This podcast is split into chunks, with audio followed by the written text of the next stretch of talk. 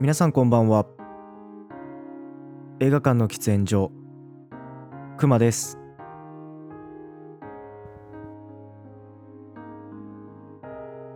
本日紹介する映画は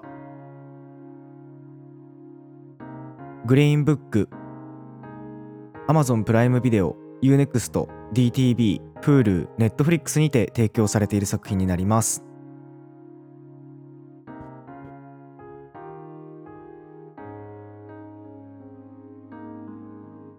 はい、今回はグリーンブックについて話をしたいなっていうふうに思っています。で、昨日あげたやつですが、1日経ってから冷静に考えてみて、やっぱり言い過ぎたかもなっていうふうに思っています。ただ、今日話すこのグリーンブックもそうなんですけれども、いろんな見方があっていいんじゃないかっていうふうに思うところは非常にあるので、ぜひあんまり怒らないでね、見ていただけると幸いです。なんか聞こえ方がいつもと違うな。ちょっと部屋の模様替えをしたりなんなりっていう風にしていたら、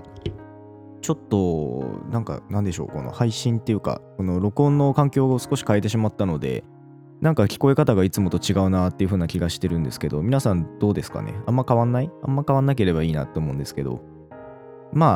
んな形でやっていければなと思っています。何の話やねんっていう感じですね。はい、それではグリーンブックです。監督はピーター・ファレリー監督です。愛しのアリーじゃなくてこの人有名な作品1個撮ってるんですよね。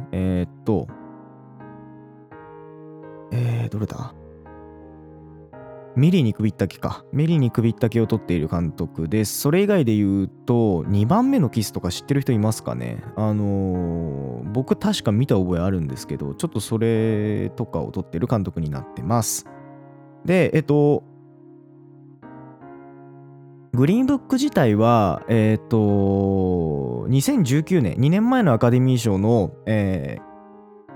作品賞、一番メインの賞ですねを取っている作品になるので、知ってる方結構多いんじゃないかなっていうふうに思っています。で、2019年のアカデミーだと、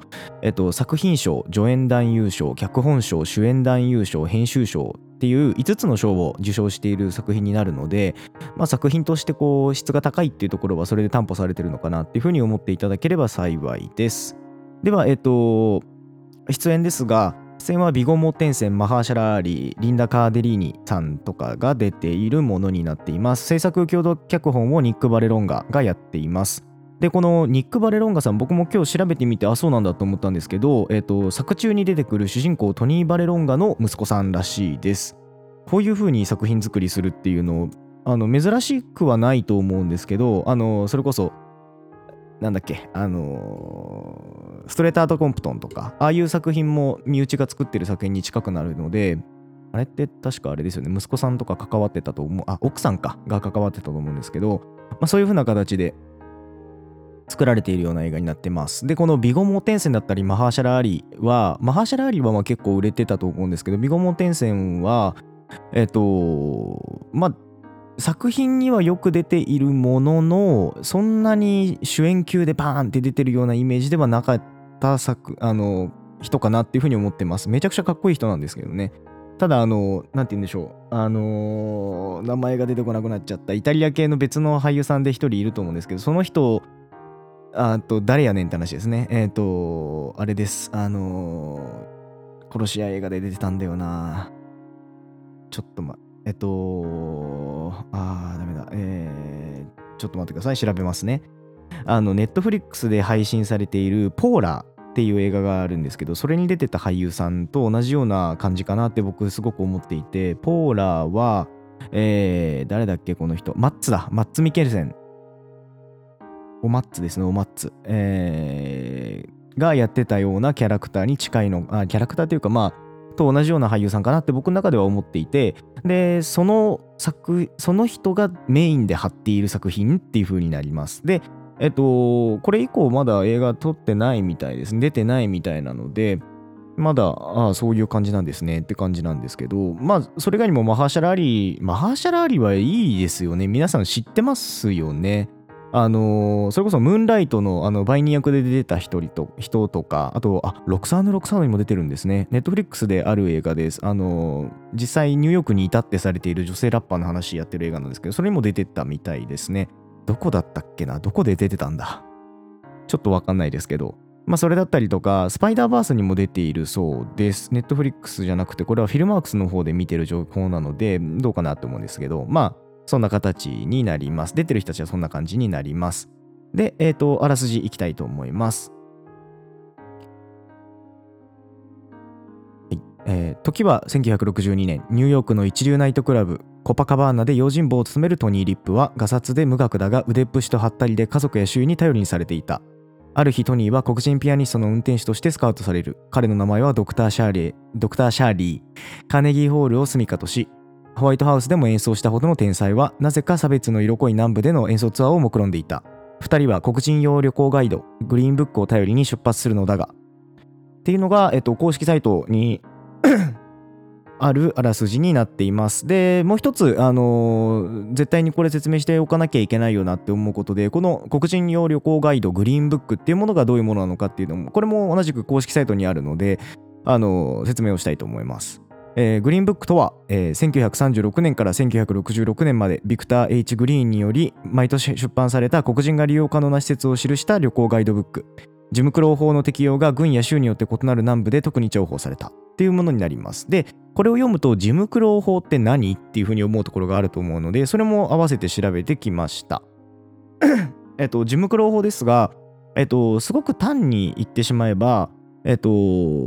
ば社会の教科書とか、あと黒人の人が出てくる映画とかっていうのを見ていると、よくこうカラードとホワイトっていうので分けられたトイレだったりとか、バスの中でこう白人だけが乗れるバス、黒人だけが乗れるバスっていう風に、そういう風な隔離の政策があったんですよ、隔離しても OK、 差別っていうのがそこにあったんですよっていう風なことを聞くと思うんですけれども、それの法的根拠となるものを示した、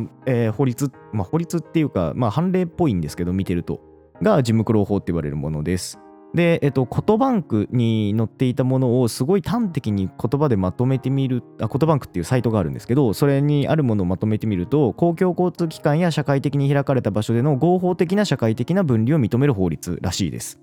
で、黒人が社会的に地位を持って平等とされるようになった。要はコミンケ運動って1960年代にあったので、まあそこの年代ぐらいまであった法律なんだなっていうふうに思ってもらえればいいです。で、人種隔離の政策だとアパルトヘイトとかも有名ですけど、まあそれに近いような流れですね。で、この映画いろいろ喋りたいことはあるんですけど、まずこの2019年の、12月に確か2018年かの12月ぐらいに確か見た覚えがあります。で、日本での、公開は3月になっていたので、それよりも前になんでだっけあれ、あ、そうだ、その時期僕大学生だったんですけど、大学生の時に働いていた、それこそここのポッドキャストできる理由になった映画館でアルバイトをしている時に、先輩のアルバイトの人ですよね、4年生だったんで先輩っていうとすごいややこいんですけど、僕よりも年が上の人の、先輩ですよねが、あとオンラインの試写会が2つ当たったから、それ1個やるよっていう風に言われて、でそれで見れることになりました。で、オンライン試写なので家で見れたんですけど、まあそれを見てすぐに僕アルバイト次の日あったので、それで言ったこととしては、あれがアカデミー賞を取らないとおかしいっていう風に言ったのを覚えています。で、実際その通りになったので良かったんですが、その時の僕は相当この映画に熱を上げていたっていうか、ご乱心だったんだなって思うちょっと一幕があって、いやでもいい映画他にもあるからねっていうところで、実際2019年のアカデミー賞って、今ちょっと調べてもいいと思うんですけど、確か対抗馬って言われるようなのがあったんですよね。で、そっちが取るんじゃないかっていう風な話を友達としていて、いやもうこっちが取らなかったらもうダメだみたいな話をした覚えがあるんですよね。アカデミー賞と2019年のノミネーションはボヘミアンだ、そうだ、ボヘミアン・ラプソディがすごく流行ったんですよね。で、ボヘミアン・ラプソディが取るんじゃないか、フレディの件もあるしっていうところでやってたんですが僕はその意見にすごく反対っていうか、まあ要は僕見てなかったんですけど、ボヘミアン・ラプソディで、その時にいやボヘミアン・ラプソディはいい映画だけど、でもボヘミアン・ラプソディがもしアカデミー賞の作品賞を取るんであれば、もうアカデミー賞に権威はないっていう風に、あんなのダメだっていう風に言ったのを覚えていて、今思えばすごいなんて言うんでしょう、こう乱暴だなっていう風に思いながら、でもまあ実際撮ってくれたんでよかったんですけど、まあそういう風な形で見たよなっていうのを今思い出しました。でまあ作品についていろいろ話していこうと思うんですけれども、まずこの作品自体は実話です。まあ実話を元にする話になっているので、こういうことがあったんだっていうところまでは知っておいていいんじゃないかなって思いますし、まあ一個の教養としてそれが作用するんじゃないかしらっていう風な形はあるんですけれども、それ以上に、この映画の中で出てくるこの友情っていうのがすごくいいものだよなっていうふうに見ていて思いました。で、一番最初、まあ、このトニーが家に来た水道修理の黒人に対して、まあ、その人たちを帰らせた後にそのコップを捨てている場面だったりとか、まあ、周りのところとかを見ていてもまあ、目線としてはその社会の流れと一緒で、まあ、黒人っていうのは差別を受けてもしょうがない人たちだからねっていう風なところがあった人なんだっていうのはわかるかなっていう風に思います。ただ多くの僕らがそうであるように、社会的なもうなんて言うんでしょう、生まれた時からこうこうこうしていいんだよっていうのに対して疑念を抱かなかっただけで、それに対して絶対そうなんだっていう風に強く思っている人ではないっていうのも、あのシーンからまあ、その先のシーンから、まあ、あとはこの映画を通して分かることかなっていうふうに思います。で、その後こう、まあ、面接を受けに行くシーンのところで分かるかなと思うんですけれども、あれ見てますよね。毎回言ってますけど、僕の表は多分毎回見てないと非常にネタバレ要素が多い可能性が、まあ別にネタバレがどうっていう映画じゃないんでいいと思いますけど、まあその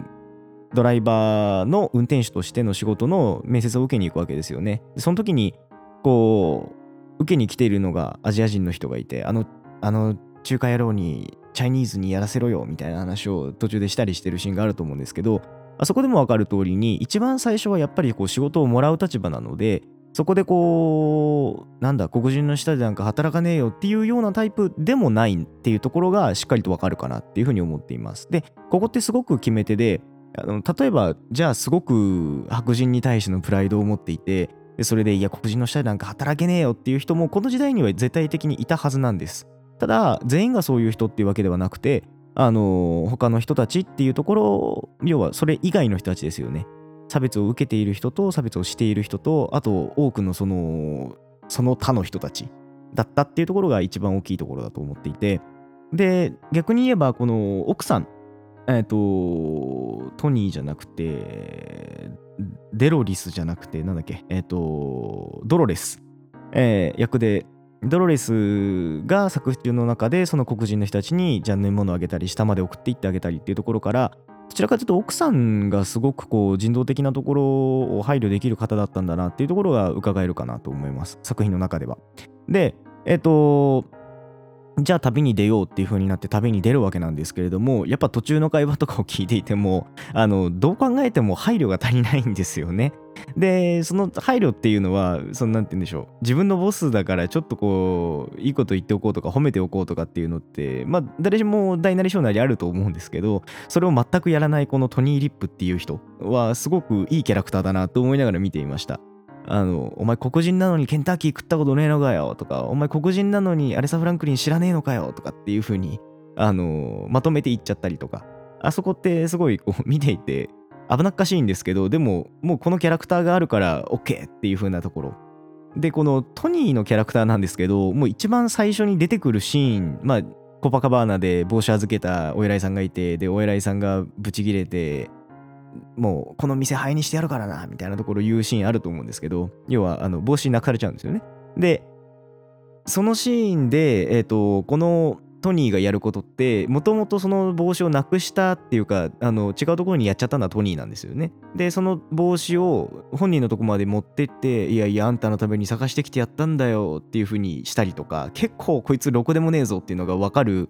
形かなっていう風に思ってるんですけどでも本人もそれで言ってた通りハッタリで俺は今まで一番ハッタリがうまいやつだからリップって言われてるんだとかって言ったりとかまあ、どっちかっていうとこういう像ってこうなんて言うんでしょうそれこそさっき僕が言ってたみたいな形で黒人的って言われるようなあだ名の付け方かなっていうふうに思います。要はちっちゃいからビギーとか細いからスキニーって言われるとか要はそういうふうなノリのあだ名の付け方ってことですよね。でそれに対して疑念を持つ方やこう黒人なんだけれども上流階級にいてで上流階級から今はこうその中で活躍する黒人っていう風になったドクターまあドクっていう風に呼ばれてますけどでこの正反対の、まあ、生まれも育ちも環境も全部違う、まあ、肌の色までですけど違う2人がどういう風にこう旅をしていくのかっていうところがこの映画の面白いところかなっていう風に思います。で途中で出てくるシーンですがあれですよ例えば酒場に行ってぶん殴られるシーンっていうところであれが終わった後にドクターが言うこととして要はトニーにお前ここがどこか分かってんのかっていうふうに怒られた後にここがどこかっていうところじゃなくて例えばじゃあ君の家の近くで僕が飲みに行ったとしても同じことが起こっていたよねって話をするところとかは本当にその時代僕は生きてないですけど本当にその時代にあったことっていうのを書いている、まあ、言っているんだろうなっていうふうに感じるところでもあって実際この頃のなんて言うんでしょう例えばマーチン・ルーサー・キングとかもこの後に出てきますしあとマルコム X とかの動きもそうですけどっていうところを辿って見ていけばどれだけひどいことがまあひどいっていうふうに言うのも何か一元論で良くないなっていうふうに思いますけどでもどれだけこう人間的じゃない人道的じゃないことが行われてたかっていうのは分かりやすいところでよくこういう話をするといやそういうことしてたんだからよくないよねっていうので終わらしちゃう人がいるんですけどでもすごくこうそれで終わらしちゃダメなことなんじゃないかっていうふうに思っていて例えば今当たり前のことが100年後当たり前じゃなくなってるとか先から見てみればまあもしくは過去当たり前だったことが今から見てみれば当たり前じゃないっていうことはやっぱりあると思うんです。なんでその時に大事なのはやっぱりこう毒が途中で言ってた通りに誰が決めたんだっていう風なセリフがやっぱ毒言うのであるんですけどそういう風な感覚を持っておくことなのかなっていう風に見ていてすごく思いました。やっぱりなんて言うんでしょうこう本当にこれって合っているのかって考えることっていうのは大事だなって思いますしやっぱりこう仕事とかしてもあるじゃないですかこのルールって本当になんでこんなに誰のためにもなってないんだろうとか誰が決めたんだろうとか例えば法律とか選挙とかそういうのでもそうだと思うんですけどなんでこれなんだこうなんだこうなんでこうなるんだろうっていうふうに思ってるのってすごい大事なことなんじゃないかなっていうふうに思っていてでそれを再認識させられるようなセリフだなっていうふうに思って見ていました。でもう一つ、この映画の中でやっぱりこの、まあ、差別の問題っていうのはどうしても避けて通れないなっていうふうに思っているんですが、この毒っていうのが途中で雨のシーンこうあそこです刑務所から出た後のシーンのところですね。で本人が自分で言うんですけど俺は一体誰なんだっていうふうに何者か分かってるっていう俺は自分が誰か分かってるっていうふうにトニーが言ったのに対してそれの反証として言うようなセリフなんですけど反証じゃないですねそれの対比となるような形で言うようなセリフになるんですけどそこで自分は黒人で奥さんもいなくてで、まあ、要はカネギの上に住んでいてで黒人たちからも自分は仲間だと認識されないし白人たちからも当は認識されないしで白人たちのところにコンサートに行ってもピアノを弾いてる間だけ自分は価値があってそれ以外のところでは他の黒人と同じような差別を受けているっていうところで私は一体誰なんだ何者なんだっていうところですごく苦しむっていうシーンがありました。でこの何者なんだっていう問いって今すごいなんて言うんでしょうこう安い言葉ですけどホットな話題かなっていうふうに思っていて今やっぱりこう、コロナがあって、で自分で一人でいる時間が増えて、その中でこう、じゃあうつが増えていますとか、自殺者が増えていますっていう風な話がありますけど、貧困っていうところがまずそれにはありますけど、でもそれ以上に自分が何者なのかっていうのがわからないっていうのが大きいんじゃないかなっていうふうに思っています。で、自分が何者かわからないっていうのの理由は何でなのかっていうと、昔に比べてそれこそこの時代であっても自分が何者かわからない人がいた通りに、1960年代ですよね。64年って書いてあったと思うので、あらすじには62年ですね、ごめんなさいっていうふうに出てたと思うので、62年であってもそういう人がいたっていうところから考えても、じゃあ今の時代もっとこう多くの情報に触れられるようになって、で自分が好きなものっていうのだったりとか、自分が触れる情報っていうのが増えた時に、じゃあ自分はその中でどういう人なんだろうとか、自分はそれが好きでどういう風な人間なんだろうっていう風に迷うのはごく、なんて言うんでしょう、自然なことなのかなって思いつつ、じゃあどうしたらいいんだろうっていう風に見ながら、そこのシーンを見ながら感じてました。で一つこの映画から分かったこととしては、例えばじゃあ自分が人との関係性、自分が誰かが分からないかったとしても、それで例えばじゃあ他の人たちが、いやあなたはこういう人だよねって言ってくれたりとか、その人たちとの関係性で分かることがあったりとかっていうところが非常に大事だなっていうふうに思っていて、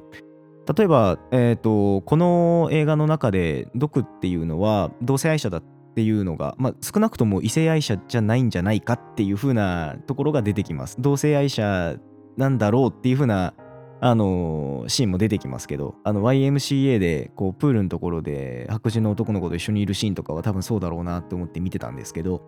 であのシーンとか、あれも多分売春じゃないのかな本当は、もしくは売春じゃなかったとしても黒人と白人での結婚っていうのがダメっていう、禁止されてる地域だったりとか、一緒に歩くなっていう地域があったりしたっていうところは映画見ても分かる通りなので、結婚ダメは映画の中で出てこないですね。ただそういうふうなところがあったっていうのは聞いている、さっき調べたらあったので、そういうところから考えてみても、単純にただ黒人、インテリの黒人でっていうだけじゃなくて、そこにいろんな要素が乗っかっている。で本当に自分が何者なのかがわからない、アイデンティティがない、要は自我がどこにあるのかわからない。ただでもその中で自分がこう品位っていうところを高めることで、自分がどういうものなのか、自分が誰なのかっていうのを探っているっていうのがこの毒なのかなっていうふうに見ていて思いました。なんか今日あれですね、めっちゃ真面目な話してますね僕。あれなんですよ、この映画僕すごい好きなんですよ。なんで真面目な話が多くなっちゃうんですけど、でもそれもありますし、あとなんて言うんでしょう、こういう風な作風の映画ってこう、じゃあ結局やり遂げられましたちゃんちゃんっていう風になってもおかしくないんですけど、でもそうではなくて、ツアー自体は完遂できないわけですよね。でそのツアーの代わり、最後の演奏会の代わりにオレンジバードっていうところで演奏をしたりとかっていうのがありますが、あそこもすごく大事なところで、要はスタインウェイの、ピアノしか弾かないとかって言ってたのが、もうあれ絶対おかしいっていうか、あれなんて楽器なのっていうようなピアノ弾くじゃないですか。多分本当にちゃんとしたピアノだとは思うんですけど、でもあれパイプオルガンみたいじゃないとかと思いながら、パイプオルガンではないんでしょうけど、なんか電子オルガンみたいな、機械で演奏したりとか、あとそれ以外で言うと、なんて言うんでしょう、っていうのがあったりとかっていうところから考えても、要は演奏をするっていうこと自体、もう本当はだから何が大事とかっていうところは本人の中でもうある程度、要は自我がわからないけれどもやらなきゃいけないことっていうのはドクターは分かっていたんだなっていうところが映画の中で、伺えるところかなっていうふうに思っていて、じゃあ南部でツアーをするのもなぜなのかって言えば、要は多分前例を作りたかったんじゃないのかなっていうふうに僕は見ていて思いました。本当の真意っていうのはもしかしたらどっかで語られてるってことが多いと思うので、詳しい人いてちげえよっていう人がいたら、コメント、何でしたっけ、Spotify からは書けるようになってるので、書いて教えてくれればいいなと思うんですけど、そしたら訂正のやつ、次回以降で出すので、と思うんですけど、ただ、例えばあそこでこう、じゃあ前例を作ればいいじゃないかって、セルティックスの、やつらが来てもうちは入れなかったぜっていう風に言ってたところで、じゃあそれで黒人のアーティストが演奏を拒否するっていう風な前例を作ったのと一緒で、自分が黒人のインテリのアーティストとして出てきたところで、その後人の人たちに対するどういう風な姿勢で演奏をしたらとか、どういう風な形で自分の品位っていうのを保ちながらやっていったらいいのかっていうところを示すために、ああいう動きをしたんじゃないかなっていう風に見ていて思いました。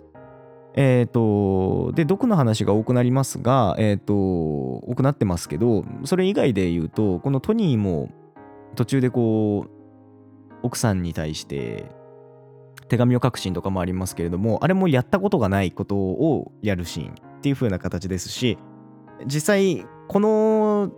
作品を通して、この作品の中でトニーが自分自身で何かを学んで、もしくはこう触れることで学んでっていうシーンは非常に多かったのかなっていうふうに思います。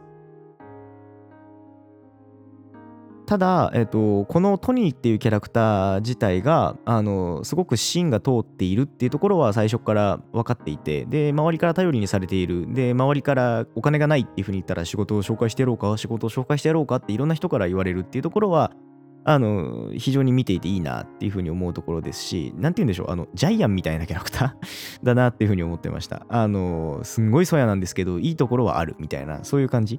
でいいなっていうふうに思っていました。でプラスアルファで言うと、あの人はイタリア系のアメリカ人だと思うんですけど、イタリア系ってああいうふうに家族の絆が強いっていうのがよく言われていて、でそれはこう実際本人がどうだったのかっていうのは作品の中でしか描かれないので、そこから推察するに多分本当にそういう人だったんだろうなっていうのが分かるところですし、それ以外のところでも奥さんにずっと手紙を送るとか、最後に絶対子供たちにキスをっていう風に送ったりとか書いたりとかっていうところから考えても、家族愛がすごく強いのは間違いないんだなっていうところが伺えるかなっていう風に思います。で、映画としては最後の方のシーンになりますが、そこのシーンのところでドクが初めて車のハンドルを握るんですよね。でそのシーンに関してはそれまでずっとこう明文化されないまでも友達として2人がやってきたっていうところが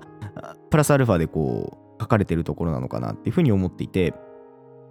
実際地じゃあ関係性としてはアーティスト、要はピアノを演奏する音楽家でそれの運転手でそれのボスっていう風な関係性だったところが、あそこのシーンで本当に要は前のオレンジバードのシーンからなんですけど、あそこでこう隠していたトニーが銃をこう使うわけですよね、初めて。でそこでもう隠し事が両方ともなくなった。毒自体は結構前から、それより前から自分の思惑じゃないですけど、隠したい部分っていうのをこう、偶然にしろ必然にしろ知られてしまっているっていうところがあって、でそこからト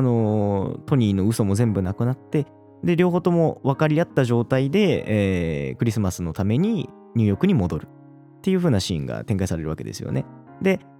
そのシーンの途中でドクが最後ハンドルを握るんですけど、あれが要は2人が本当の意味でこう腹を割って、でそれでこう友達になったっていうシーンの表れなのかなっていうふうに思っています。いや、あそこめちゃくちゃいいシーンですよね。なんかあそこすごい泣けるんだよなって思いながら見てます。でその後にまたクリスマスでこう晩餐会してたら、そこにドクが来るシーンとかもありますけど、僕あそこすんごい感動したんですけど、前に来る質屋のやついるじゃないですか。名前ちょっと出てこない、チャーリーとかじゃなかったかな。でそいつはなんだよお前手土産も持ってきてねえのかよって周りのこのトニーの親戚にすごいやじられるんですよね。でそれの後ろから来たドクに関してはちゃんとシャンパン持ってきてるんですよね。シャンパン絶対人たちじゃ足りないよねって思いながら見てますけど、てかあんだけ食欲があるトニーに対してシャンパン1本っていうのがまた素晴らしいなって思って見てたんですけど、でもシャンパンも多分高いものでしょうし、見ててもなんかこうなんて言うんでしょうね、こう人を違うな、あそこでできる友情っていうのがすごくいいなって思ってましたし、あそこの後に初めて奥さんと会うんですよね。ドロレスと一緒に初めて会うんですけど、そこで奥さんが手紙の件知ってるっていうやっぱそうだよね、そうだよねっていう、イタリア系の親戚の、なんて言うんでしょう、嫁さんの知り合いみたいな、ドロレスの知り合いに関してはみんなはめちゃくちゃ手紙だといいこと言うのね、トニーって素敵な人なのねみたいなこと言ってますけど、やっぱそうだよね、分かってるよね奥さんっていう感じで、なんでしょう、そのドロレスとトニーの間にもすごくいい関係性があるし、その家族っていうところがいいなって思うシーンもあそこであるなっていうふうに思っていました。でまあいろいろこう真面目なことを言ってしまったので、それ以外のところを話していくと、僕、突然ですけど、僕すごいピザが好きなんですよ。今日の晩ご飯もピザ食べたんですけど、トニーがピザを食べるシーンっていうのがこの映画の中であるんです。いろんなジャンクフード食べるんですけど、ハンバーガーも食うし、サンドイッチも食べるし、あと何食ってた？ケンタッキーも食べてましたね。サンドイッチとかひどかったですよね。あれ奥さんが毒にも作っといたからっつってんのに、毒に見えないようにその名前隠して自分で食ってましたからね。ああいうところで人間性がこうちゃんと描かれてるなっていうふうに思います。人の帽子隠しといてっていうところもありますけど、でもそこがちゃんと最終的には関係性が近い人に対してすごく動くことができる人間性っていうのもまた対比で描くことができているなと思うので、素晴らしいなと思いますけど、そういうところもあって、何の話だったっけ？そう、ピザのシーンがあるんですけど、ピザの食べ方ってちょっと話題になったんですよね。1枚を半分にしてかじっていくっていう食べ方、結構話題になってたなって思います。あとはそうですね、どういう作品がこの映画をどういう作品がいつもなんて言ってるっけ、この作品を見たらいいよって思う人、この作品を見た方がいいと思う人か、に関して言うんであれば、まず、ヒップホップとかが好きで黒人の歴史っていうところを知りたい、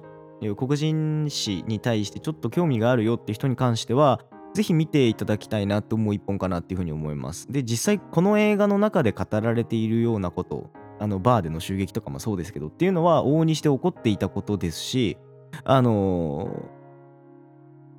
何でしたっけ、ストレンジフルーツっていう曲がありますけど、そういうことっていうのは昔からあったことで、それが今の BLM の運動とかにも続いているっていう風な地続きのところであるっていうところを認識したい人はぜひ見てほしいなって思う映画かなっていう風に思います。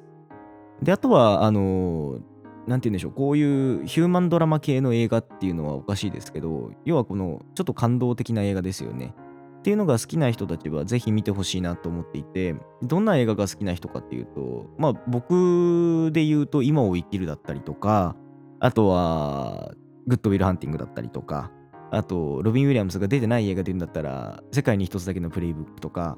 ああいう風なこう人間っていうか、その出てきているキャラクターたちを細かく描くような映画っていうのが好きな人からすると結構楽しめる映画なんじゃないかなっていうふうに思うところがありました。あとはあれですね、ブラザーフットものとかが好きな人も結構この映画好きかなと思っていて、要はこれって描かれてないっていうか、通常のブラザーフットものっていうので考えると、例えばじゃあ警官同士でとか、グッドコップバッドコップじゃないですけどっていうのがあったりとかしますけど、そういうことではなくて、しっかりと、要はなんて言うんでしょう、2人が友情をこう作っていくっていう過程を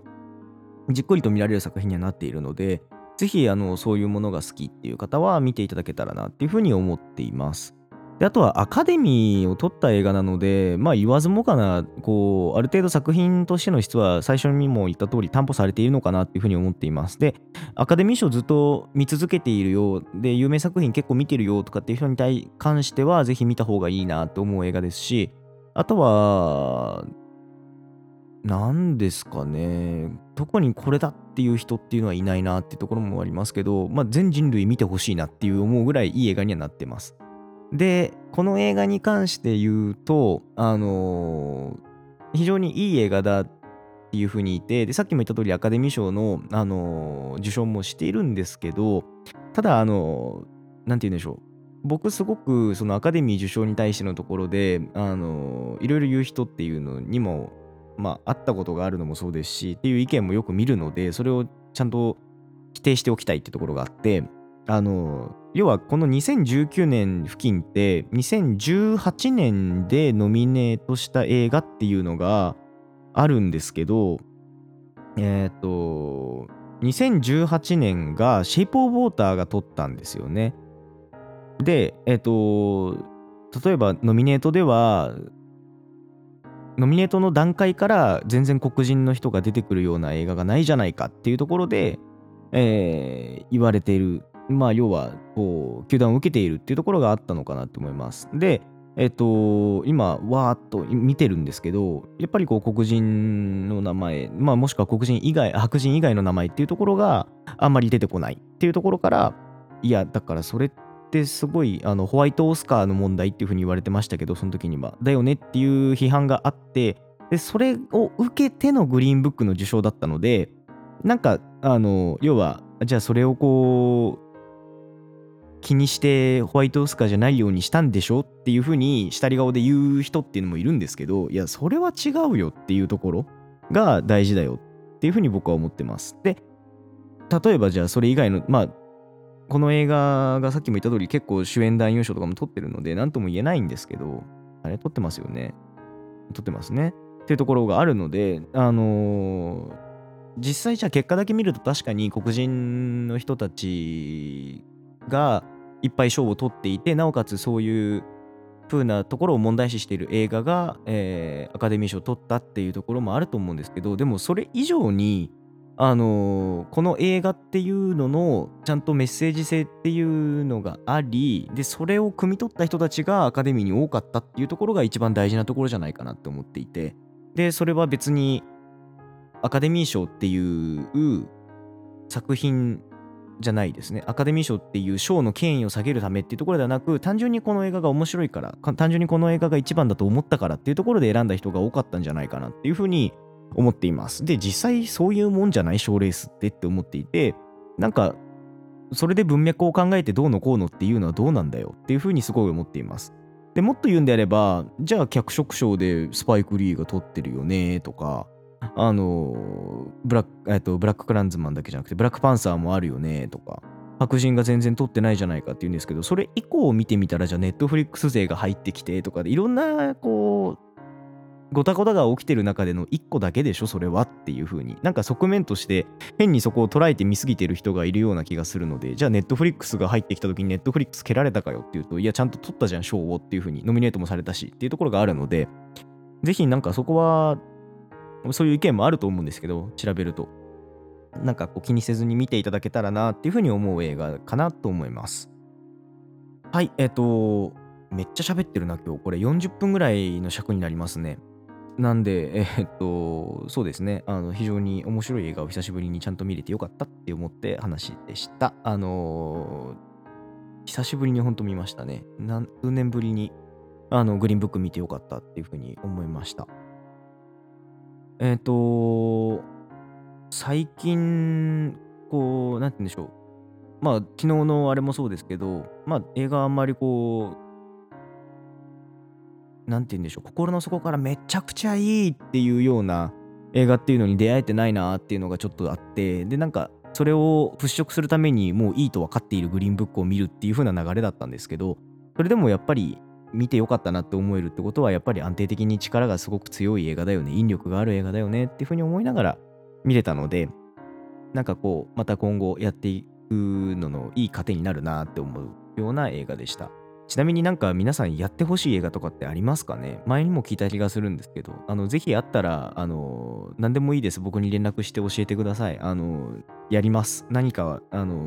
要は自分で今見たい映画っていうのをいくつかリストアップしてるんですけど、その中でもこうやっぱり同じような種類になっちゃうところも多くて、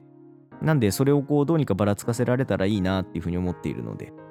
そうブルース・ブラザーズとか見たいなと思うんですけど、この映画やった後ブルース・ブラザーズ見て、で殺し屋系の映画 2,3 本ポンポンとかってやったらなんか同じような毛色になるじゃないですか、なんかアングラだなって感じになると思うので、それ避けていけたらいいなとかってちょっとだけ思ってたりします。